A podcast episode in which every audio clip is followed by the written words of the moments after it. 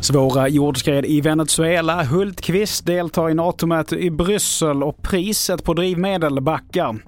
Det här är TV4-nyheterna där vi börjar med att Moderaternas ledare Ulf Kristersson har under morgonen träffat talmannen för att berätta hur regeringsbildningen går. Och för en stund sedan så hölls en presskonferens. Han säger att de är överens. Han sa till och med att de är i mål.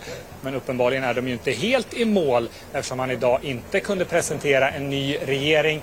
Eh, tvärtom då så har han begärt eh, två dagar till från talmannen och vi fick precis i denna minut Eh, ett pressmeddelande från eh, talman Andreas Norlén som också kommer ge honom två dagar. Det måste han ju inte. Och i inslaget här så hade vi reporter Thomas Ritter.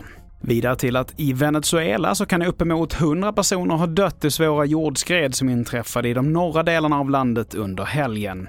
Tusentals personer är med i sök och räddningsinsatsen och många människor saknas fortfarande.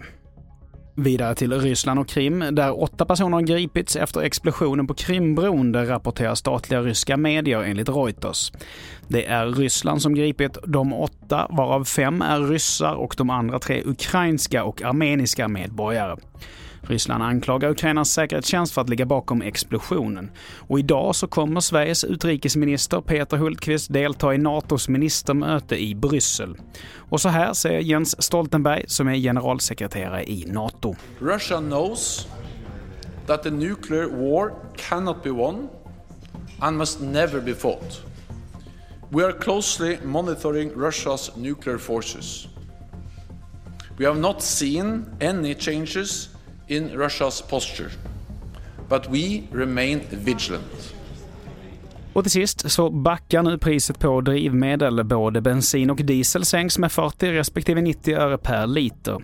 Priset på etanol höjs dock med 50 öre. Fler nyheter hittar du på tv4.se. Jag heter Mattias Nordgren.